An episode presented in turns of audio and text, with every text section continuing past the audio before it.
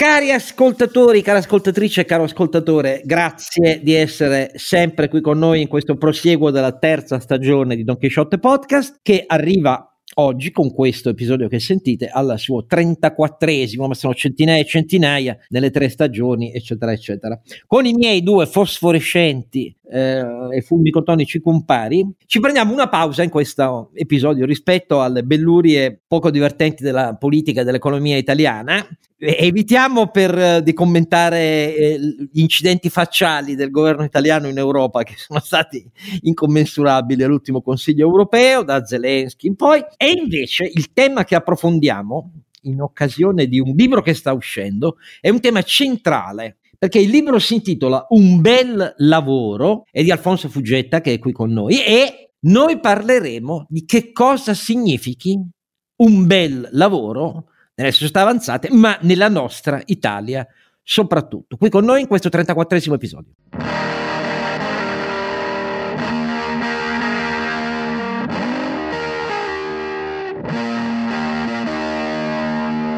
Don Chisciotte è eh, sempre lui, Oscar Giannino, ma soprattutto io lo so che ci ascoltate per i due compari di Don Chisciotte, che sono molto, molto, molto meglio, un fattore proprio esponenzialmente meglio di, di Don Chisciotte, cioè innanzitutto il rumorosissimo Sancio Panza. Perché è rumoroso? Fai, fai, Renato Cifarelli fai sempre, sono, sono. fai sempre quando ci colleghiamo dei rumori incredibili, sembra che stai in un altoforno, no? In un'azienda meccanica avanzata, ecco. No, io sono, non stavo facendo rumori, va bene, comunque può darsi, magari è, è il rumore delle mie rotelle che girano dopo aver letto un ah, libro. Ah, va bene, allora, allora sì, allora sì, allora sì. E poi naturalmente c'è il nostro fantastico, fantastico, perché appartiene, mentre Don Chisciotte è picaresco, cavalleresco, lui appartiene al genere fiction, fantastica, eh, in cui si mischia la letteratura distopica e quella fantascientifica. Naturalmente sto parlando di Ronzinante. O Pegaso a questo punto, direi, perché limitarci, come dire, a, a, no, alla letteratura no. seicentesca, ma dai, andiamo dai classici. Vabbè, comunque, Carlo Alberto Carnevale Maffè. Benissimo. Eh, dovrebbe uscire un articolo a proposito dei classici in cui sfotto il ministro Piantedosi e, e anche il presidente del Consiglio Tucidide alla mano. Sul foglio lo troverete per i nostalgici di, di, le, di letture classiche. Tucidide fa sempre bene a dire la verità, perché ho pescato delle cose che sembrano scritte ai nostri tempi, e si parla di immigrati, eh, di immigrati, pensate bene un po', perché forse molti di voi non lo sanno, ma Sparta cacciava qualunque straniero, mentre Pericle, quando scoppia la guerra del Peloponneso, giustamente dice: cari spartani, che ci dichiarate guerra? Noi anche in guerra continueremo ad avere le porte aperte, e lo dice anche poi nel prosieguo della guerra. Questa è la differenza tra Atene, che diventa il magnete poi dell'Occidente, perché gli stranieri potevano entrare, ma non solo, fare commercio, non solo, fondare compagnie commerciali, erano il nerbo della flotta mercantile, il nerbo di chi finanziava attraverso la flotta mercantile anche la flotta militare di Atene, perché l'impero di Atene era un impero del libero commercio, libero fino a un certo punto. La lega ovviamente eh, dell'Oattica era una lega in cui comandava e il tesoro era costituito da Atene, ma la guerra del Peloponneso scoppia per quello, e l'attacco, l'attacco spartano è l'attacco invece di una società verticistica, xenofoba, militarista, che caccia gli stranieri. Qualunque riferimento all'Occidente e Putin è puramente voluto dal punto di vista di chi vi sta parlando, ma stasera parliamo d'altro, perché è uscito questo bel libro che noi vi consigliamo davvero di leggere. È un libro snello, però acuminato. L'autore, che è qui con noi, è um, un ingegnere che insegna anche al Politecnico informatica, che aveva iniziato ingegneria eh, in un altro settore, ma poi al primo anno di corso si innamorò dei computer, dei calcolatori elettronici, ne ha fatto lo strumento interpretativo dell'economia, anche della vita moderna. Non solo insegna all'università, ma poi da parecchi anni è alla testa del Cefriel. Per chi non lo conosce, ed è alla testa nel senso che è l'amministratore delegato e il direttore scientifico del Cefriel. Il Cefriel è uno dei più avanzati modelli di integrazione della funzione di ponte tra le università, la ricerca scientifica e direttamente le imprese da molti anni nel campo dell'innovazione digitale. E uno dei cervelli, eh, una delle guide di questo modello italiano, che sta a Milano ovviamente, ma lavora con imprese non certo solo milanese e lombarde, è proprio l'autore di questo libro, il cui titolo è Un bel lavoro, ridare significato e valore a ciò che facciamo. L'editore è Egea, potete comprarlo eh, in edizione ovviamente fisica, materiale, come leggerlo come ebook, e eh, l'ingegnere Alfonso Fuggetta, a cui con noi è molto lo ringraziamo per il tempo che ci dà in questa registrazione serale. Grazie di essere con noi, Alfonso. No, grazie a voi per l'invito. Allora, io faccio una sinteticissima, eh, una, una galoppata donchisciottesca per descrivervi almeno la scaletta del libro, per farvi capire di che parla, perché la definizione del titolo, un bel lavoro, è, è proprio il tema che viene svolto da, da Alfonso Fuggetta, e il tema che viene svolto è declinato come una specie di decalogo. Non, non pensa di essere naturalmente Dio che l'ho detta a Mosè sul monte Sinai, però è un decalogo esemplificativo e semplificativo per fissare dieci punti in cui, secondo l'autore, si può compendiare che cosa dovrebbe essere davvero quello che nel mondo di oggi, non solo in Italia, nel mondo avanzato, pensate al grande fenomeno che si è visto e scatenato dopo la pandemia, quello che si chiama la Great Resignation, cioè il ritrarsi di molti dal mercato del lavoro perché si ritraggono da un lavoro che non è un bel lavoro. E allora che cosa deve essere un bel lavoro? Questi dieci punti sono fissati da Alfonso così, io faccio solo la scaletta, poi ne approfondiamo. Il primo: deve avere un significato. Secondo, deve produrre qualità. Per produrre qualità significa tutta una serie di cose, significa saper gestire gli errori di produzione e migliorarli, eh, avere una funzione di produttività avanzata e sempre in controllo dei dati, significa avere la possibilità anche di quello che si chiama l'escalation, cioè dal basso la segnalazione verso l'alto, da parte dei lavoratori verso i livelli più elevati dell'impresa, e quindi un'organizzazione di impresa aperta a questo, per produrre qualità. Significa avere una valutazione di impatto sui lavoratori, che dipende dalla conoscenza della qualità della produzione, sulla loro soddisfazione del lavoro. Terzo punto, dopo avere significato e produrre qualità. Il terzo è, è un lavoro che deve essere svolto con metodo, e qui sul metodo c'è un capitoletto che spiega anche a chi non è ferrato di management industriale quali sono alcune metodologie perché questo metodo, che è molto cambiato grazie al digitale eccetera eccetera, possa non solo all'interno del perimetro dell'impresa ma in tutta la catena dei fornitori ottimizzare non solo i risultati, gli utili dell'impresa, il fatturato, no, le funzioni che abbiamo visto prima, cioè il coinvolgimento degli stessi lavoratori, perché stiamo sempre parlando di che cosa è un bel lavoro. Quarta caratteristica, deve essere riconosciuto e valorizzato, e cioè deve essere, dice Alfonso, il più possibile a tempo indeterminato, ma ci deve essere un bel capitolo nuovo che riguarda come si tratta la parte fissa rispetto a quella mobile del salario, e riguarda anche la trasparenza di tutto questo, con attenzione alla privacy. Alfonso dice non può essere la legge a fissare tutto, quindi si fa nelle aziende. Quinta caratteristica del bel lavoro, deve essere sicuro. Cosa vuol dire sicuro? Non solo meno incidenti sul lavoro e tutto quello che riguarda quindi il potenziamento, la sorveglianza, e anche qui la compartecipazione dal basso dei lavoratori alla segnalazione di ciò che può rappresentare un incidente sul lavoro. Deve essere sicuro anche nel senso di essere stabile, e questo implica una gestione ottimizzata di tutti i fattori di rischio a cui è esposta l'azienda, e quindi il lavoro di chi sta in azienda, di tipo finanziario, di scarsa diversificazione dei mercati, dipendenza da input eh, strategici e così via. Questo significa essere sicuro, non solo evitare gli incidenti su, sul lavoro, sicuro e stabile. Ma sicuro e stabile non vuol dire fisso a vita, né vuol dire esente da rischi imprenditoriali, e qui la cosa si complica perché col sindacato non è detto affatto che questi due ultimi punti siano chiari. Sesta caratteristica, deve essere flessibile, e il lavoro flessibile non è il lavoro remoto della pandemia. Il lavoro flessibile non è il lavoro che si fa da casa uguale a prima, con gli stessi orari, le stesse metriche, la cosa ricardiana, tot ore per tot retribuzione. È un un lavoro definito da obiettivi secondo metriche diverse. Questo è il punto, non è semplicemente il lavoro da remoto, non vale per tutte le qualifiche, non per tutti è possibile, non vale per tutti i settori, però deve essere il più flessibile possibile con queste caratteristiche. Settima caratteristica del bel lavoro, deve essere cooperativo, inclusivo, aperto. Qui ne parleremo perché sul, sul cooperativo, cioè proiettato verso l'esterno, capisco bene, so cosa vuol dire. Sull'inclusivo io ho, ho impressione che si faccia molta fuffa quando si parla di lavoro inclusivo, le questioni di genere e così via, però può essere che mi sbaglio. Ottava caratteristica, deve essere dinamico. Non ha caratteristiche sulla dinamicità, significa appunto anche tecniche di job rotation per i nuovi assunti e così via nelle diverse funzioni. Anche qui ne parleremo, ma secondo me c'entrano molto i contratti rispetto ai perimetri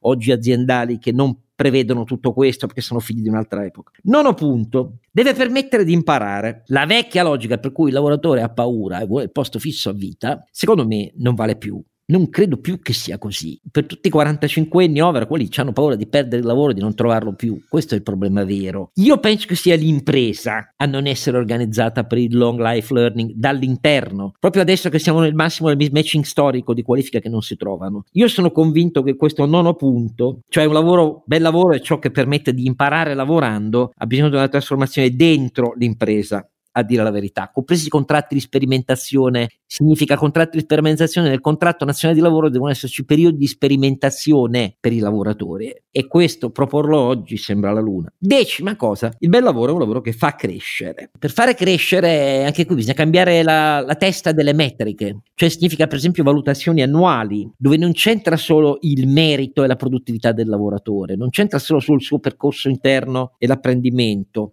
non c'entra solo la progressione delle qualità. Fare crescere significa valutare anche tutti quei fattori che dipendono dai primi nove, le nove caratteristiche, sull'empatia, sull'interrelazione interna, su gestione nuova di meccanismi di comunicazione interna che facciano crescere la comprensione del lavoratore, la condivisione degli obiettivi, l'empatia interna. E poi significa certificazione di competenze. Di quest'ultimo punto ce ne avete sentito parlare molte volte in questo, in questo podcast. Io mi fermo qua. Questi sono i dieci punti per darvi l'idea che, malgrado le centoventidue paginette, c'è una riflessione molto profonda. Poi dirò più avanti, ma parecchio più avanti, come la penso, cioè come penso che andrebbero implementate molte di queste cose. Io sono fondamentalmente convinto che oggi parlare del bel lavoro, Confindustria l'ha chiamato il lavoro degno nell'incontro che ho avuto con il Papa, sia una delle vie per uscire dalla bassa occupabilità italiana, con un forte coinvolgimento riorientato dal basso, dalla voglia delle imprese e dei lavoratori di costruire insieme nuovi percorsi. Può essere che mi illuda, però mi fermo qua e chiedo ad Alfonso innanzitutto di correggere tutte le cazzate che ho detto in questa sintesi. No, Oscar, assolutamente, anzi sei stato bravo in pochi minuti a riassumere tanti temi così diversi. Quello che posso dire è che queste paginette sono nate un po' proprio dalla esperienza, a parte mia, quotidiana nel mondo del lavoro, perché insomma nella struttura che gestisco, ma soprattutto dall'interazione con i giovani, i miei colleghi di Cefriel e quello che vedo nelle imprese, eh, nel rapporto con eh, i lavoratori, i manager, eh, le persone che vivono e animano le attività delle imprese. Eh, anche un po' dal dibattito pubblico che a volte mi sembra molto ideologico, poco pratico, molto schierato in maniera sterile. E allora ho detto, beh, provo a scrivere qualche idea che riassuma quello che ho vissuto, ho sperimentato e ciò in cui, cui credo. Ci tengo a dire, non è che riesco a fare tutto quello che c'è scritto nel libro in maniera completa e perfetta. E diciamo che è la, l'ambizione che vorrei eh, raggiungere, concretizzare. A volte penso di riuscirci, qualche altra volta si fa fatica perché sono temi complicati che sfidano in maniera profonda la nostra attività. Carlo Alberto, ma tu ci credi che le imprese italiane siano mature per fare questo? Beh, è meglio che maturino, eh, perché il lavoro è cambiato, Alfonso l'ha descritto bene, eh, hanno bisogno di capire, di collegare il nuovo lavoro eh, alle tecnologie emergenti e a condizioni economiche che sono cambiate. La domanda di lavoro, che è quella delle imprese, deve eh, tenere conto che l'offerta di lavoro, che è quella dei lavoratori, non è più nello stesso punto in cui si trovava eh, anche solo tre anni fa. E qui il libro di Alfonso, secondo me, fa eh, luce sulla nuova offerta di lavoro e non sulla sua nuova domanda di lavoro. E quelle, quelle dieci regole sono le dieci regole perché l'offerta si materializzi. E noi lo sappiamo che singolo maggiore ostacolo alla, alle previsioni di crescita del P I L occidentale, eh, oltre al tema della produttività, è che la quantità di eh, lavoro disponibile alle condizioni vecchie sta diminuendo. Se vogliamo, anche per ragioni demografiche, no? Eh, e sappiamo che la, la crescita potenziale è data dalla produttività moltiplicato il lavoro in senso classico. Bene, quel lavoro classico si restringe e quindi questo comporta una riduzione del tasso di crescita medio di lungo periodo. Se vogliamo riallargare l'offerta di lavoro, dobbiamo cambiarne le condizioni. A tale proposito, però, se posso, ecco, all'amico professor Fuggetta suggerisco eh, eh, di fare una... No, guarda, no, aspetta, aspetta, do solo un numero per far capire eh. meglio di, di cosa parli quando dice si restringe l'offerta. È uscito un bel paper della Banca d'Italia il sei febbraio, un occasional paper, Luigi Guiso e altri lo firmano, che stimano il fabbisogno aggiuntivo di manodopera di lavoro per negli anni de, di qui al compimento del P N R R. Dice in realtà servono trecentosettantacinquemila lavoratori in più per fare bene il P N R R, se lo prendiamo sul serio, di qui al duemilaventisei. E attenzione, negli stessi anni, con il restringimento dell'offerta, negli stessi anni in questi stessi anni i potenziali lavoratori tra i quindici e i sessantanove in Italia calano di seicentotrenta mila unità. Ecco, questo solo per dare l'idea a chi ci ascolta in termini quantitativi di quanto sia vero quello che hai detto. Riprendi a parlare. Sì, sì, se, se vado a vedere quello che è successo negli ultimi dieci anni, abbiamo perso un milione, un milione circa di operai ed artigiani, abbiamo guadagnato quasi mezzo milione di persone non qualificato, c'è stato uno spostamento fortissimo verso i servizi, cioè quasi novecentomila persone e quasi un milione di perdita di posti di lavoro nell'industria, che invece ha aumentato la sua produzione totale, e questo vuol dire che è stato compensato dalla tecnologia, dall'automazione industriale, dalla robotica. Quindi i numeri ci stanno dicendo che quello che ha detto Alfonso è già nei fatti, cioè solo laddove il lavoro migliora nella sua natura di senso, di qualità, di, eh, di profondità, di libertà, di dinamicità, si, si, eh, si realizzano condizioni di crescita. Questo è il senso, se volete, cioè un commento economico a un libro eh, di, eh, di, di, di, che, che ci propone una, una prospettiva di un rigore ingegneristico, no? I numeri danno ragione alla narrazione che ha Alfonso, però ecco, se posso appunto amichevolmente e, e, e incrementalmente dire: il tuo decalogo, caro Alfonso, deve diventare un endecalogo. C'è ancora un, un punticino che aggiungerei alla tua lista di dieci caratteristiche del bel lavoro. E visto che sei un ingegnere, ti devo dire in, in estrema sintesi, l'undicesimo capitolo secondo me si dovrebbe, si dovrebbe intitolare eh, dal Joule al Newton, ecco, cioè dal lavoro alla forza.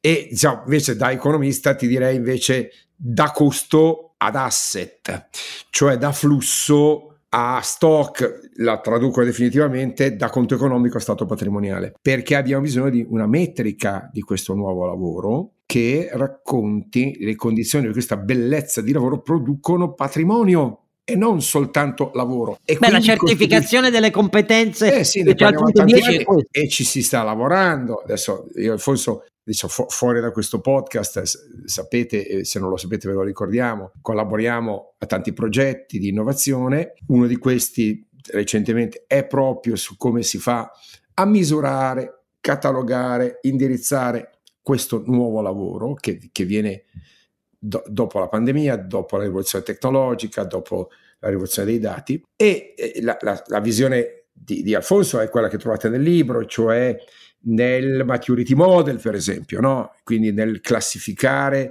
la capacità di far maturare il lavoro. E nel caso del software eh, siamo nel caso perfetto che descrive quello che stavo dicendo io, cioè il lavoro che diventa patrimonio. Il lavoro del software diventa codice, diventa proprietà intellettuale, esattamente come fa un artista, no? Lì è, è la metafora perfetta, il software, il lavoro diventa patrimonio. Ecco, eh, mi piacerebbe aggiungere l'undicesima regola, no? Di trasformare un bel lavoro in un patrimonio, perché almeno le condizioni giuridiche, economiche, organizzative sarebbero più semplici, mentre facciamo fatica a cambiare le leggi se non cambiamo il sistema di valori sotto, sottostante. E sapere che il lavoro produce degli intangibili consente di dare molto più valore al lavoro, e perdonami, quando c'è più valore il mercato funziona meglio, e quindi le imprese hanno segnali più chiare del, del, del prezzo, quindi la domanda di lavoro si orienta meglio perché l'offerta reagisce al nuovo prezzo. Se vogliamo, adesso la batto a sé, aumentare la quota che il lavoro cattura del valore complessivo di un'economia, quindi la cosiddetta quota salari, ecco, rispetto alla quota profitti, che, che è caduta negli ultimi dieci venti anni significativamente, dimostrando che l'ipertassazione e la, come dire, riduzione del valore relativo del, valore ris- del, del lavoro rispetto a, alla rendita, rispetto al capitale, è preoccupante perché ovviamente riduce l'incentivo a fare un bel lavoro, eh? Mentre un bel lavoro va remunerato, anche questo lo dice chiaramente il libro. Dal mio punto di vista non basta il salario, serve una remunerazione, fatemi dire, in conto capitale. Se non si offendesse qualche juventino direi che servirebbe il calcolo della plusvalenza, però non vorrei offendere nessuno in questo momento. Eh. Però nel mondo del calcio in realtà, paradossalmente, quel segnale di valore patrimoniale del, della forza, se vogliamo, non del lavoro, okay, è colto magari in maniera imprecisa, ancora approssimativa e, e, e non del tutto rigorosa, se posso dire, ma è colto. Ora, per me dovremmo aggiungere appunto questo piccolo capitolo al bel libro di, del professor Fuggetta, che dice: vogliamo dare una mano a questo bel lavoro a diventare un mercato più trasparente, più eh, che, che, che ribalti questa tendenza appunto alla Great Resignation, al Big Quit, no? All'allontanamento dal lavoro. E insomma, se vogliamo che il lavoro non si allontani dall'economia, mi sa che dobbiamo attirarlo con condizioni economiche migliori. Ecco, diamo al lavoro non solo un valore, ma anche un patrimonio. Renato, e a me interessa a questo punto, quello che penso io lo dico dopo. Io voglio sapere, nella tua esperienza quotidiana di imprenditore, fai associazionismo d'impresa, quindi conosci tante altre imprese. Questo decalogo, mettiamoci anche l'undicesimo punto di Carlo Alberto, che chance ha nel breve medio periodo di diventare una cosa condivisa innanzitutto dagli imprenditori? Allora, il libro è molto impegnativo, però io volevo tornare su una cosa che ha detto Carlo Alberto, che è stato, che secondo me definisce bene il cambiamento degli ultimi anni. Allora, noi eravamo abituati, quando noi parlavamo di offerta di lavoro, parlavamo di offerta da parte delle imprese, e quando parlavamo di domanda di lavoro parlavamo di eh, persone che cercavano un lavoro. Carlo Alberto stasera ha definito offerta di lavoro quella del lavoratore e domanda di lavoro quella dell'impresa. La mia impressione è che moltissimi dei miei colleghi, in parte anche io devo ammetterlo, eh, siano in questo momento disorientati perché sta cambiando completamente il mercato del lavoro. Noi ci troviamo di fronte a eh, una situazione in cui fino a pochi anni fa avevamo un'offerta abbondante di persone disponibili a lavorare, quindi una disoccupazione abbastanza elevata e eh, una, diciamo, una buona offerta di lavoro per alcune posizioni. C'è sempre stato più richiesta da parte delle aziende di quello che il mercato riusciva ad offrire, ma comunque c'era questa situazione. Oggi ci troviamo in una situazione in cui eh, moltissime posizioni non si riescono a coprire. Io so di a, amici o colleghi che hanno dovuto rinunciare alla crescita dell'azienda e nel software, eh, Alfonso lo sa anche meglio di me, in alcuni casi può essere tragici, tragico, che hanno dovuto rinunciare alla, all'aumento della, del fatturato dell'azienda, del giro d'affari dell'azienda, proprio perché non trovano persone. Allora, secondo me tutte le persone che si trovano disorientate farebbero bene a leggere il libro di Alfonso, perché contiene molte chiavi di lettura che io ho trovato molto interessanti su quello che è cambiato a livello proprio di eh, situazione di, eh, di come ci si rapporta con i propri collaboratori, perché poi non dimentichiamoci che è una situazione eh, che diventa a, a due, cioè è un canale che va e viene, no? Quindi noi dobbiamo motivare le persone, ma soprattutto ascoltarle. A me il libro è piaciuto molto, mi sono segnato poi un po' di cose, magari poi Ne, ne parliamo dopo. Rispondendo alla tua domanda, che possibilità di essere, a, di essere applicate queste cose qua? Allora, da parte delle imprese più moderne la strada è quella, perché se no eh, non riescono ad andare avanti. Da parte magari di qualcuno un po' più anzianotto la vedo molto difficile. Proprio io parlo di anziano, quando parlo di anziano parlo di anziano come mentalità, quindi eh, il corrispettivo all'interno dell'industria di, dei sindacati, di sindacati, di certi sindacati, perché li abbiamo anche noi poi quelli che sono rimasti più o meno a metà Novecento. Eh, è una bella sfida, è una bella sfida.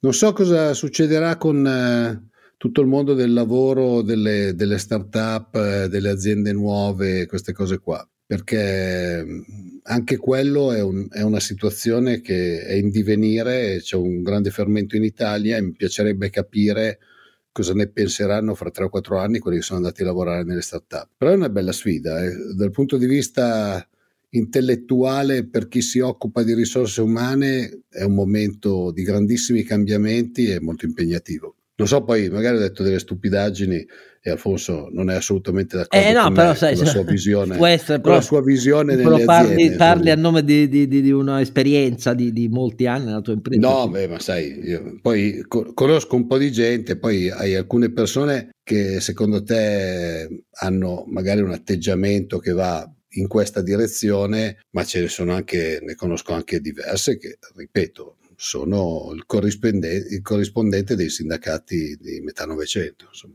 che da qualche parte abbiamo ancora anche in Italia. Allora facciamo una prima pausa qua, perché io ho una convinzione che però voglio esporre ad Alfonso e a voi due e vediamo cosa ne pensate. Parto da una domanda semplice: come si fa a pensare di estendere il più possibile queste caratteristiche del bel lavoro nella concreta geografia dell'impresa italiana, fatta al novantasette per cento da imprese piccole e piccolissime? Io un'idea ce l'avrei, magari è una fesseria, riprendiamo da qua.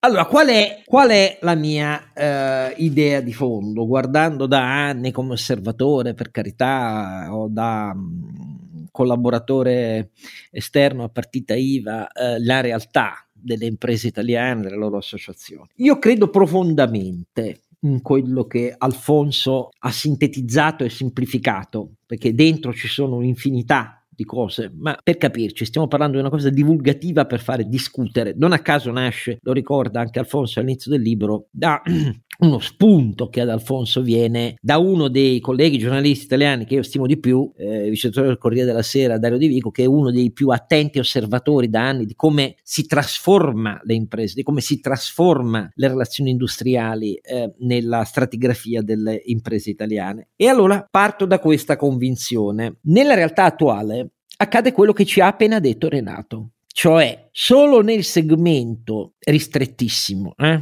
in termini di numerosità delle imprese non preoccupati ovviamente, delle grandi imprese, cioè sopra i cinquecento dipendenti, insomma, ci sono casi rilevanti, eh, molto rilevanti, di imprese che hanno iniziato a sprombattuto a cambiare strutturalmente l'implementazione di alcuni punti fondamentali. Questo è un libro, innanzitutto, secondo me, che, che si rivolge non solo al dibattito più ampio di tutti coloro che si occupano di lavoro in Italia, quindi imprese, sindacati, politica, eh, cittadini, comuni, giovani, vecchi, anziani, ma è, è innanzitutto volto agli H R, cioè ai responsabili delle risorse umane delle imprese, perché il più di queste cose si fa se il responsabile delle risorse umane esce dalla sua vecchia funzione ricardiana di occuparsi dei contratti, cioè quante ore in cambio di quanto salario, piante organiche, eccetera, e invece adotta una funzione proattiva. Gli deve essere riconosciuta nell'impresa, anche de, da parte del C F O, eh, dell'amministratore delegato, e deve diventare dell'imprenditore che controlla, esatto, perché la, la, deve, deve essere una funzione proattiva, perché parte dal presupposto che queste caratteristiche sono interesse primario dell'azienda, non solo per il suo conto economico, anche per il suo conto patrimoniale. Arriveremo, arriviamo a fare qualche esempio concreto di quello che ci dice Carlo Alberto, ma accresce la produttività non solo con le vecchie funzioni di innovazione di processo, di prodotto, ma ecco la digitalizzazione, Industria quattro punto zero e così via, ma attraverso uno scambio di interrelazione continuo, informativo e proattivo all'interno dell'azienda con i dipendenti di qualunque qualifica, qualunque sia la loro funzione, qualunque sia dell'organigramma del, del, del, dell'azienda, eh, la sua funzione amministrativa, produttiva e così via. Questo cambio di mentalità in realtà è già maturo da molti anni, perché noi siamo da, da, de, da vent'anni nel post-fordismo, ma nelle relazioni industriali italiane questa roba avviene solo a segmento molto elevato. Allora io parto da questo presupposto. Siccome così non va bene, anche se poi i giornali parlano, parlano dei grandi eh, contratti aziendali, delle grandi aziende in cui c'è il premio di remunerazione molto alto, si estende il welfare aziendale, si estendono le pratiche informative, eccetera, eccetera, bisogna pensarla in un altro modo. Io, a dire la verità, non penso che si faccia con le leggi dello Stato. Non, non ci credo, anzi non lo voglio. Nel, nell'esperienza che ho degli interventi dello Stato sul lavoro sono quasi tutti ideologizzati, quasi tutti, quasi tutti. E allora dico, siccome è interesse dell'impresa ed è interesse convergente di chi non è convinto se non di un, buon, di, un bel, di un buon lavoro, di un bel lavoro, un lavoro degno, come dico io, c'è questo interesse convergente, bisogna che qualcuno capisca che nei contratti devono entrare queste cose. Il vecchio contratto nazionale di categoria deve essere, deve fare una scelta, cioè la parte del contratto nazionale che si occupa di diritti sono i vecchi diritti, quelli sindacali, organizzativi, di espressione, eccetera, ecoetera, della sicurezza interna contro gli incidenti del lavoro e così via. E poi c'è la parte salariale. Io penso che il contratto nazionale deve avere la parte salariale solo per i minimi tabellari, aggiornando i mansionari, perché come hanno fatto nei metalmeccanici già dal duemilasedici, perché gli altri sono veramente preistorici i mansionari, ma che bisogna innestare nel vecchio corpo di diritti sindacali, di libertà, di espressione, di organizzazione all'interno del perimetro di, di impresa il più possibile questi nuovi diritti che qualificano il bel lavoro, il lavoro degno, perché se lo si fa così, portiamo l'innovazione attraverso il contratto nazionale di lavoro con uno scambio anche ruvido di opinioni tra gli interessi datoriali e quelli di chi rappresenta i lavoratori. In alcuni settori li portiamo anche, perché il contratto nazionale di lavoro vale per tutti, anche nelle imprese laddove il sindacato o non c'è o non ci sono le caratteristiche per così dire finanziarie che derivano dal perimetro d'impresa molto ampio per fare queste cose solo su base volontaria. Che cosa voglio dire? La compartecipazione all'informativa sulle tecniche di valutazione dei rischi per la stabilità d'impresa, io credo che sia un nuovo diritto oggi dei lavoratori e quindi io lo metterei nei contratti. Eh, le forme di tutoraggio interno per affiancare gli anziani, vedo che le imprese sono contrarie ai prepensionamenti, almeno ufficialmente sì, poi molte di loro no, perché così a costo dello Stato, tranne che in alcune categorie dove lo si fa con i soldi dell'impresa, perché è così per esempio per il settore delle banche, delle assicurazioni, ma non è così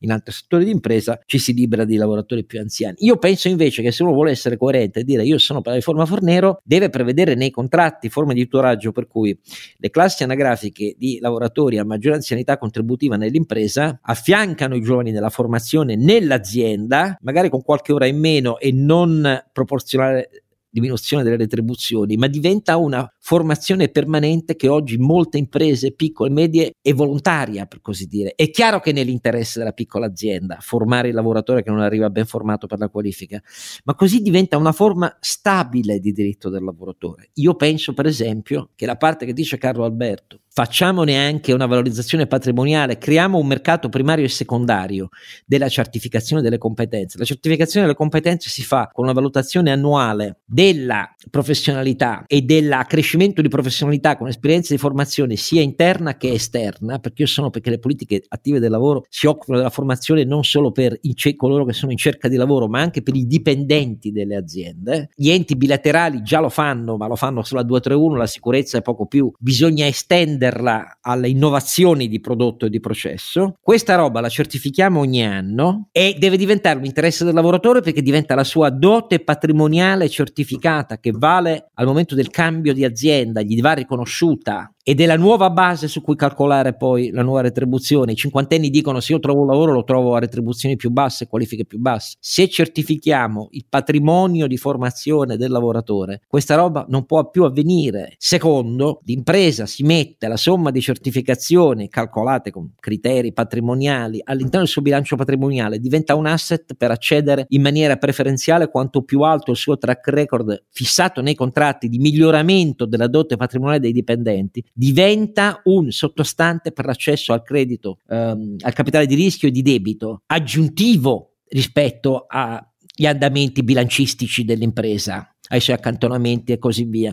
Io credo profondamente in questa strada di contratti nuovi e innovativi che aprono una nuova frontiera di compartecipazione, informazione, formazione, empatia, interrelazione interna tra chi cerca il bel lavoro, di cui parla Alfonso, è l'impresa interessata a migliorare le sue performance lungo tutta la catena degli interessi con cui viene a che fare, da quella dei suoi collaboratori, dipendenti, da quella dei professionisti che gli danno i servizi, da quella dei fornitori fino al cliente finale. Magari la mia è un'illusione, ma io credo profondamente che se una parte datoriale iniziasse a ragionare così, squaglierebbe molti degli antagonismi che restano nel credere che si sopra tutto facendo una bella legge sul salario salario minimo, anzi come la voleva fare Orlando, non sui minimi contrattuali ma sul trattamento economico complessivo. Figuriamoci se lo Stato deve fare una legge sul trattamento economico complessivo, parte fissa e variabile. Però mi, l'ex ministro questo voleva, eh, la C G I L questo voleva, per essere chiari. Io sono convinto che questo passo in avanti lo facciamo se, forti di analisi come quella di Alfonso, di Marco Bentivogli, di tanti altri, perché guardate quanto è vasta la bibliografia citata dal libro di Fuggetta, diventa un moto di cambiamento dal basso che viene incontro alla ricerca di un bel lavoro, e significa alzare la produttività migliorando ogni tipo di relazione industriale, interna ed esterna rispetto al perimetro aziendale. Non vedo alternative in un paese con la demografia che abbiamo per molti anni di fronte a noi, se non invertiamo la politica contributiva, fiscale, eccetera, eccetera. Però magari la mia è un'illusione riformatrice illuminista. Adesso noi abbiamo parlato a lungo, ridiamo la parola ad Alfonso per rispondere a tutti quanti e vedere come la pensa lui. Ma è un po' difficile rispondere alle tantissime cose che avete detto. Mi permetto magari di aggiungerne due sul tema di eh, come possiamo fare in modo che il, chiamiamolo così, il mercato del lavoro, il mondo del lavoro in generale evolva e diventi più maturo, più, dove maturo vuol dire di qualità, di sostanza, di profondità. Allora, due temi. Noi parliamo moltissimo de- del fatto che dovremmo aumentare la capacità di e- formazione del nostro sistema scolastico, in generale dell'istruzione, o perlomeno se ne parla. Eh, poi le azioni che vengono fatte molte volte sono un po' o insufficienti oppure parziali. Ecco, di tutto questo tema a me piacerebbe sottolineare un aspetto: l'orientamento. Noi dobbiamo aiutare i nostri giovani a capire come è cambiato il mondo del lavoro, quali sono le professioni spesso di alta qualità, anche nel campo tecnico, cioè l'operaio di una volta tende a non esserci più, è qualcosa di completamente diverso. Ecco, allora aiutare i nostri giovani a capire come è fatto oggi il mondo del lavoro o come sta evolvendo, almeno nelle sue parti più virtuose, più moderne, più competitive. Eh, questo secondo me manca. Eh, cioè io ogni tanto ripenso a, quel, a quel nu- due numeri che secondo me sono emblematici e non riguardano i laureati, quindi diciamo la fascia un po' più alta della formazione dei giovani. Pensiamo agli I T S. In Italia ne facciamo qualche decina di migliaia, in Germania sono centinaia di migliaia. E questi sono quei tecnici intermedi, e non sono i manager, i bocconiani come, come quelli che forma Carlo Alberto, sono il cuore pulsante delle imprese moderne. E infatti in Italia trovano lavoro prima ancora di finire il corso, e trovano occupazioni di qualità, bei lavori. Ecco, allora aiutare i nostri giovani a capire quali sono gli sbocchi potenziali, ovviamente poi potenziando la macchina della formazione, e, e lì siamo ancora lenti, però insomma ci sono oggi delle strade che si possono eh, seguire e, e spesso non sono seguite, quindi questo è un primo tema. Secondo tema, adesso io che non sono tendenzialmente uno di idee liberiste, adesso ha messo poi tutta la, la, la, la come si chiama la, la, la discussione tra liberalismo e liberismo. Io sono convinto che serva competizione, perché la competizione fa sì che le aziende siano spinte a innovare, e di questo me ne sono sempre ne sono sempre più cosciente, cioè non ci sono incentivi che bastino, poi per carità servono, io stesso li chiedo, eh, ma serve concorrenza. Eh, vorrei fare un esempio giusto per, eh, nel campo del, dello sviluppo software. Noi abbiamo un mercato, specialmente nella pubblica, nella pubblica amministrazione, che è particolarmente immaturo e depresso e poco concorrenziale. Cioè si assegnano le gare sempre più, sempre più spesso al massimo ribasso, cioè guardo il costo e insomma scelgo chi, chi mi costa meno. Tra l'altro io spero che il nuovo codice degli appalti eh, cerchi di mettere, diciamo, un rimedio a questa situazione che è deprimente. Ora, quando si assegna al massimo ribasso, senza guardare la qualità, senza andare a vedere effettivamente chi è più bravo e chi è meno bravo, quello che succede è che appunto si arrivano ormai a tariffe giornaliere di centocinquanta duecento euro al giorno per un progettista software, spesso un ingegnere addirittura. E questo vuol dire che il ricavo annuale cos'è? quarantamila euro? quarantacinquemila euro per l'azienda? Che stipendio volete che si trasferisca a, a, alla persona, al lavoratore? E, allora è chiaro che una situazione di questo tipo, che secondo me è dovuto al fatto che c'è un appiattimento del mercato che non va a guardare la, la, la qualità, la capacità anche propositiva dell'impresa, ma guarda un parametro molto parziale, che è il costo unitario della giornata di lavoro. Eh, tutto questo deprime il mercato.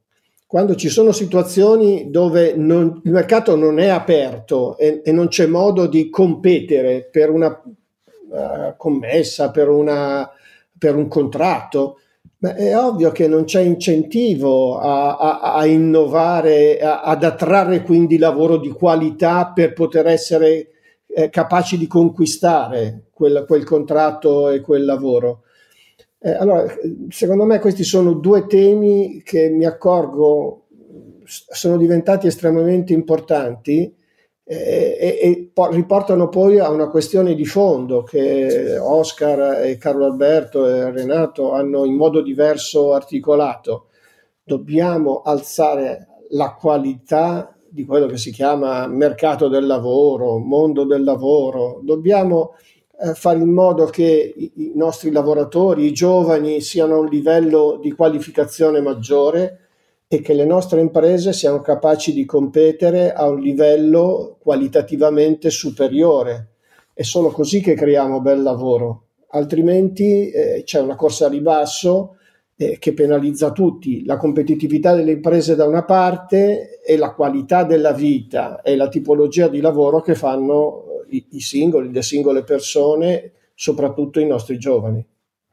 Ma posso farti una domanda che dipende, cioè la cui risposta dipende dall'esperienza concreta del Cefriel che hai visto in questi ultimi anni, anni in cui ci sono state crisi esogene molto forte, ma se ti dovessi chiedere dal duemilaundici in poi, cioè dalla crisi del duemilaundici, quella sulla solvibilità dei debiti pubblici dei paesi più esposti come noi, poi la ripresa, poi gli anni duemilaquindici duemiladiciassette, la ripresina Industria quattro punto zero, poi la nuova botta, la pandemia. Si riparte dopo la pandemia appena in tempo, la nuova botta, l'esplosione dei costi energetici duemilaventidue. Ecco, in questi anni caratterizzati da questi eventi esterni, ma anche da almeno i risultati concreti delle, espos- delle imprese più esposte alla concorrenza, sono sotto gli occhi di tutti: Pi- più resistenza, più capacità dinamica di adeguarsi al variare della domanda estera, che è stata radicale a volte di anno in anno, variazioni, eh, capacità nel duemilaventidue che nessuno sospettava di diminuire il consumo del gas, potenziando subito la diversificazione di fonti energetici, anche certo cambiando turni produttivi e così via, ma senza perdere troppo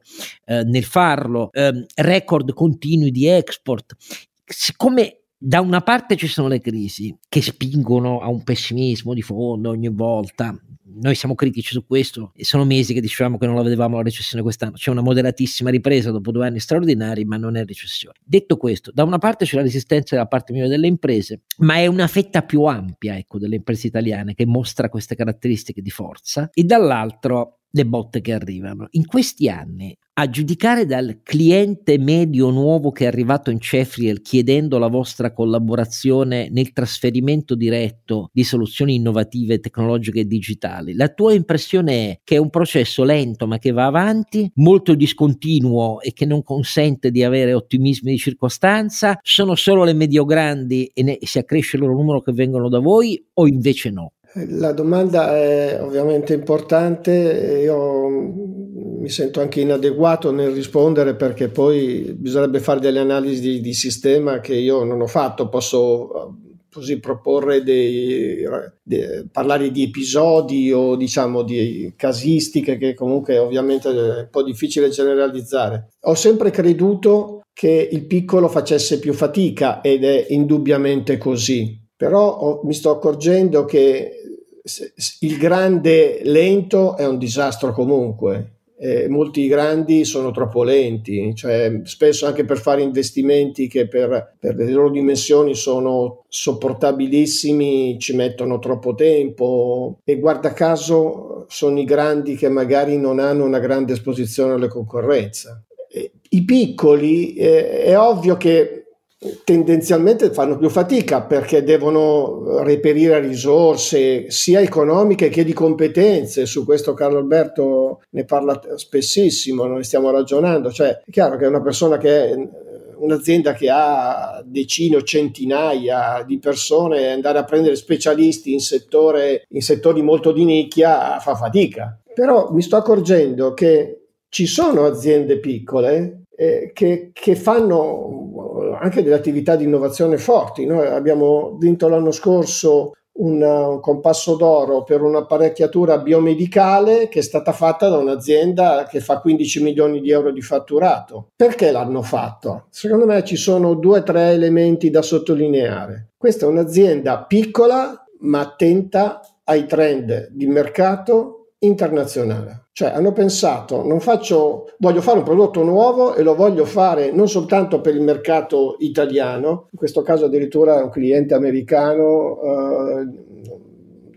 un istituto di New York. Secondo, si sono aperti, cioè non è, l'imprenditore non è quello che dice so già tutto io perché magari vengo da una storia di successo. Hanno detto ma noi ci sono delle cose che possiamo imparare, e si sono aperti in questo caso a noi, in altri casi con altre strutture che fanno innovazione, digitalizzazione o comunque eh, attività di trasformazione dei prodotti e dei processi, e quindi hanno acquisito nuove competenze, know-how, hanno arricchito, facendo quella la vera open innovation, hanno arricchito il patrimonio di conoscenze interne con le con- contributi dall'esterno, quindi non sono stati richiusi su se stessi. Terzo punto, hanno usato bene degli incentivi pubblici. Non è l'incentivo pubblico, per esempio, a bando. Io sul P N R R ho, ho molti dubbi perché molti incentivi ten- ricominciano ad essere a bando. Un'azienda non è che fa innovazione perché presenta una domanda, dopo sei mesi gli dicono sì forse, e poi chissà quando arriva il finanziamento vero e proprio. In tutti questi casi eh, quello che succede è che l'azienda comunque se, se può comincia per i fatti suoi e poi eventualmente più, più avanti recupera qualche fondo. E invece i meccanismi che hanno funzionato o che potrebbero funzionare, ci sono una serie di problemi da affrontare, sono i meccanismi automatici. Eh, il credito d'imposta, ricerca e innovazione, che tanti hanno criticato e criticano, che ha creato un po' di problemi tra Agenzia delle Entrate e MISE, però strutturalmente è l'idea giusta. Io automaticamente ti do un contributo, non pago tutto, ti do un contributo se tu dimostri che stai facendo un investimento, e lo faccio in automatico, quindi in maniera certa e veloce. Vuol dire che io, se guardo il mio conto economico o il mio stato patrimoniale, il mio bilancio, so esattamente su quali risorse posso contare e quando. Ecco, allora, eh, queste sono alcune condizioni che ho visto nelle aziende grandi come nelle piccole, eh, possono aiutare a spingere e a fare eh, innovazione. Il tratto di fondo qual è stato? Aziende che avevano voglia di competere e di, di essere competitive eh, nel rapporto con la concorrenza. È chiaro che se io sono un'azienda che ha il suo mercato, il suo piccolo oligopolio o comunque il suo, il suo giro d'affari classico, che bene o male o rimane stabile o comunque rimane lì, cerco di minimizzare un po' di costi, risparmio sull'energia e, e, e vado avanti. Ecco, questo lo vedo a volte, quando vedi degli imprenditori che ti dicono ma io l'ho sempre fatto, o peggio, ho avuto successo nel passato, ne parlavo prima con Renato, perché non dovrei averlo nel futuro? Ecco, queste sono un po' di condizioni dette, scusate se forse in maniera un po' confusa, che mi sembra caratterizzano le dinamiche positive e negative che ci sono nel, nell'economia, o comunque ne, più che nell'economia, diciamo nei casi che ho visto io. No, ma infatti di quello ti chiedevo, e anche a Carlo Alberto, Renato, dico, nei casi che conoscete voi. Carlo Alberto, tu sei impegnato, ti chiamano per consulenze di ottimizzazione e miglioramento della gestione, non solo finanziaria, ma di tutti i fattori della produzione, un mucchio di imprese. In questi stessi anni hai visto un cambiamento che va nella direzione di un'estensione a prescindere dalle classi dimensionali oppure no? Sì, sì, assolutamente. Quando, quando abbiamo le piccole imprese in Italia non dobbiamo mettere tutti nello stesso basket, perché eh, molte piccole imprese nascono con le, le migliori condizioni e le migliori attitudini imprenditoriali, quindi n- non è necessariamente la dimensione a spiegare eh, questi fatti. No, no, adesso con tutta onestà, eh, negli ultimi tre cinque anni l'apertura, la almeno sulla carta, a tematiche di open innovation ha attraversato sia le piccole che le grandi, certo in quantità ancora non sufficiente, eh, con forte concentrazione su alcuni settori, meccatronica, elettronica, eh, e meno diffusione in settori più tradizionali, però eh, con tutta onestà eh, eppur si muove, questo corpaccione dell'economia italiana si muove. Non avremmo avuto questi numeri dei distretti industriali che hanno fatto cifre di export straordinarie senza un cambiamento a monte sul lavoro. Io rimango ottimista, Oscar, mi conosci, okay? Ma non lo faccio per principio, lo faccio per empirismo, perché vedo segnali in questo senso, certo insufficienti e certo limitati. Eh, beh, però è, è il bello del capitalismo, no? Eh, alla fine vince il mercato. Renato, che dici? Ma dal punto di vista eh, del cambiamento, eh, secondo me c'è stato un... Eh, allora, il cambiamento è iniziato nel duemilaotto. Nel duemilaotto tutti hanno detto che c'era una crisi, invece era il mercato che cambiava. Poi, eh, l'hai ricordato tu, è cambiato ulteriormente, poi con la crisi dei capitali duemilaundici e tutte queste cose qua.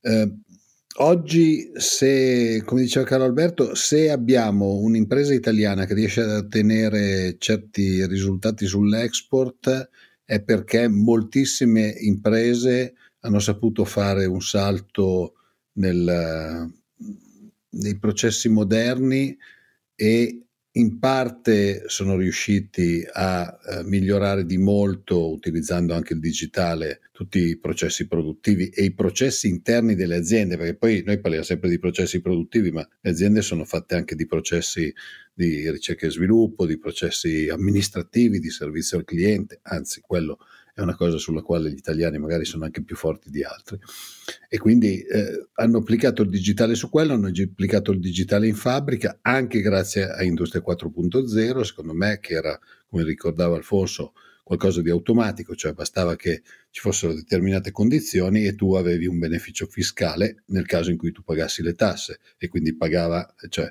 eh, premiava anche le aziende più virtuose. Secondo me c'è stato un certo movimento. Poi ci sono ancora alcune aziende che sono un po' nel limbo. C'è anche tutta una parte, non dimentichiamocelo, di aziende in Italia che fanno parte di tutta la filiera automotive eh, e del, dei motori diesel soprattutto, che magari in alcuni casi si stanno reinventando, in alcuni casi sono ancora un po' in mezzo al guado perché le competenze che hanno internamente non sono facilmente trasferibili su altri, su altri settori. In alcuni casi era molto più facile, in altri casi diventa più difficile. Resta il fatto che eh, in, i risultati poi li vedi sul medio termine, cioè le aziende che vanno bene vuol dire che hanno operato e sono riuscite a trovare e mantenere le persone con un buon lavoro, eh, le aziende che vanno male magari non sono riuscite a tenere i talenti oppure non sono riuscite a, a sviluppare quello che il mercato oggi richiede. Come diceva Carlo Alberto, questo, questo è il capitalismo, no? Cioè, il capitalismo alla fine cosa fa? Premia quelli che sono in grado di servire il mercato nel modo in cui il mercato richiede di essere servito. Allora, io concludo semplicemente dicendo questo. Eh, la mia modestissima esperienza, prima in un'azienda particolare in cui ho lavorato per troppi anni, che ho perso, non dando retta a Bruno Visentini, che mi diceva da giovanissimo, non ero ancora maggiorenne quando ho cominciato, che non dovevo cadere nella trappola dei, dei vecchi capi azienda di quell'azienda un po' particolare, era un partito politico, perché mi avrebbero tirato fuori tutto quello che sapevo fare, ma avrei perso l'occasione di formazione della mia vita. Aveva ragione Bruno Visentini, ma di sicuro quella non era gestita secondo il decalogo di Alfonso Fuggetta. Poi ho lavorato, Beh, poi sì. ho lavorato eh, per definizione, dici tu, hai ragione, hai ragione. Eh, però io penso che ero invece mosso da un intento idealistico di credere che fossimo un'eccezione virtuosa da estendere in Italia, poi ho capito che era impossibile. Poi ho lavorato in molte imprese editoriali, in nessuna di queste imprese editoriali ho trovato declinati praticamente nessuno dei punti di cui parla. E questo spiega poi perché l'impresa editoriale italiana è in panne da anni, secondo me. Però là dentro mi sono spesso posto il problema. Io che tentavo coi giovani di non sfruttarli, di insegnare, eccetera, eccetera, questo proponeva sempre rumori rispetto a chi mi stava in alto, dicendo lascia perdere, non si fa così, eh? Mm. E allora lì mi sono posto il problema a un certo punto, perché eh, c'era la bella frase di Steve Jobs, che mi sembrò però retorica, perché Steve Jobs ripeteva l'unico modo di fare un bel lavoro, usa proprio le parole, usò le parole di Alfonso, è amare ciò che si fa. Se non lo avete ancora trovato, diceva Steve Jobs, non smettete di cercare, fino a che non lo troverete, non, non accontentatevi. È il piccolo problema che io ho tentato di seguirla questa strada, però mi hanno sempre buttato fuori, sempre. Licenziato, sempre è andata così. Ho perso pure otto anni di contributi una volta per questo. Ho avuto licenziamenti disciplinari, ho avuto. Quindi, ecco, ho capito che quella di Steve Jobs è una bella cosa, però nella realtà italiana, perché alla fine eh, resti per strada. Questo è il problema di molti, di generazioni di giovani italiani che hanno perso poi la speranza. E questo è un problema serio. Non parlo di me, parlo degli altri. A un certo punto Beh, è, un, è un problema, Oscar, scusami se ti interrompo, comunque anche nelle aziende, ah, perché sì, sì. Una delle cose che eh, sottolinea Alfonso nel libro, che mi piace molto, è quella del, della gerarchia, ma senza il fa- ma open, nel senso che se uno ha un'idea, in qualunque punto sia dell'organizzazione aziendale sia in grado di poterla portare avanti e sviluppare. Eh, so. Fa anche degli esempi molto belli. E infatti fa gli esempi quello, molto belli. Io ho sempre è, visto è che chi stava piccolo. in alto ti tagliava la testa eh. se pensavi di poter dire qualche cosa eh. e tantomeno tu dovevi tentare di dire ai tuoi giornalisti come stava andando economicamente, patrimonialmente l'azienda, i suoi debiti, eccetera eccetera, perché venivi messo nel mirino se lo facevi, oppure diretto redazioni o anche diretto un giornale, però venivi messo nel mirino dicendo tu non devi farlo, punto. Eh? Lasciamo perdere poi la parità di genere e il comportamento verso le donne sul lavoro, perché questo è un altro capitolo ancora. Però a un certo punto mi sono detto, vabbè, farò qualunque lavoro. Allora viva Bertrand Russell che diceva chi si vergogna del suo lavoro non ha dignità di se stesso. Ho detto, eh, facciamo qualunque cosa per campare. Però mi sono sempre posto il problema, ma non è che avesse ragione Melville, eh beh, il grandissimo Melville, no? Quello che diceva dignità del lavoro, sciocchezze. Il lavoro è ciò che siamo costretti come povera umanità, la dignità è nel tempo libero. Ecco, io questa roba alla domanda, quando mi si è presentata in, in particolari circostanze, ripetute nella mia vita, quando mi sono trovato disoccupato per strada, non ho mai risposto sì tra me e me. No, io non ci credo. Io credo che eh, un lavoro sia degno non solo per quello che si guadagna, questo non c'è dubbio, mentre tra i giovani vedo una grande propensione a monetizzare il più possibile, presto, subito e così via, ma io penso invece che costruire un bel lavoro, un lavoro degno, sia una delle autostrade necessarie da percorrere nel nostro paese, perché ci sono troppe differenze geografiche, economiche e sociali, troppe gente lasciata a se stessa. In questo ha ragione lo Stato, ha ragione Alfonso, ci vuole uno Stato capace di intervenire in questo, non facendo mille leggi sul lavoro, ma accrescendo le possibilità di far crescere ciò senza di cui non c'è il lavoro, cioè l'impresa. Io in questo credo molto, quindi io ringrazio molto chi a questo riformismo dal basso di cui questo libro, di cui ripeto il titolo, che vi chiediamo di leggere, il titolo è Un bel lavoro, ridare significato e valore a ciò che facciamo. Eh, l'autore è uno che il lavoro lo conosce bene e non è affatto convinto che la digitalizzazione abbatta il lavoro. Ci sono tanti lavori nuovi che prima neanche esistevano grazie alla digitalizzazione e alla robotica. Chiunque abbia un po' di anni di vita. Ci sarebbero, Oscar, ci, ci sarebbero, perché non, no, ci non, sono non si trovano i lavoratori. Ah, però ci sono già, infatti vengono richiesti ma non si trovano le formazioni. Ecco, io vi dico che un paese in cui nel nord-ovest e nel nord-est, l'unica indagine Excelsior dice, l'ultima, dice che il quarantacinque per cento delle richieste di queste qualifiche da parte delle imprese rimane insoddisfatto, è un paese destinato a sbattere la faccia. Questo è poco, ma è sicuro, con la curva demografica che ha. Quindi, grazie a Alfonso Fuggetta di essere stato con noi, grazie per il libro che ha scritto, grazie ai miei due compari per il contributo che anche oggi eh, ha battuto il mio di un fattore N, e grazie a voi se crederete dopo questa puntata, che non è fatta per parlare dei guai quotidiani dell'Italia, capirete che un approfondimento di tutti su come si costruisce un bel lavoro è una domanda fondamentale per il presente e futuro del nostro paese. Grazie a tutti voi, appuntamento al trentacinquesimo episodio. Donkey Shot è un podcast autoprodotto da Oscar Giannino, Carlo Alberto Carnevale Maffè e Renato Cifarelli, in collaborazione con m d e audio punto com. Post-produzione di Daniele Adamo. Per la pubblicità scrivete a info chiocciola donkey shot podcast punto it. Sigla e musica originale incisa dalla famiglia Bonfiglio. L'autore è Michele Novaro. Copertina di Simone Angelo Ferri. E non ci sono autori perché andiamo rigorosamente a braccio, mentre le uscite sono regolari nella loro irregolarità.